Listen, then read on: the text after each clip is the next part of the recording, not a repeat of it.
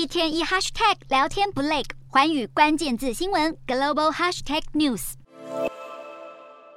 乌克兰总统泽伦斯基在四号签署了一项法令，正式宣布乌克兰不可能与俄罗斯总统普丁谈判，但若俄罗斯有新总统诞生，则保留与对方谈判的可能性。面对俄罗斯步步进逼，泽伦斯基表示，普丁不懂得尊严与诚信，称基辅当局只准备跟另外一位俄罗斯总统对话。不过，依据普丁主持的宪法改革，他自己还能掌权到二零三六年。泽伦斯基现在签下的这条法令，形同是掐灭了可预见未来的和谈希望。乌俄战争开打七个多月造成的损失，除了人民跟军队死伤，也有对环境的残忍破坏。乌克兰政府估计，这场战争已经威胁到乌国境内五分之一的自然保护区，有大约两千笔环境破坏记录在案，并且空污损失至今达到了两百五十亿欧元，而土壤破坏问题也是一百一十四亿欧元来修复。就算战争画下句点，国家重建也会再产生更多温室气体排放，再度印证战火的燃烧对任何一方都没有好处。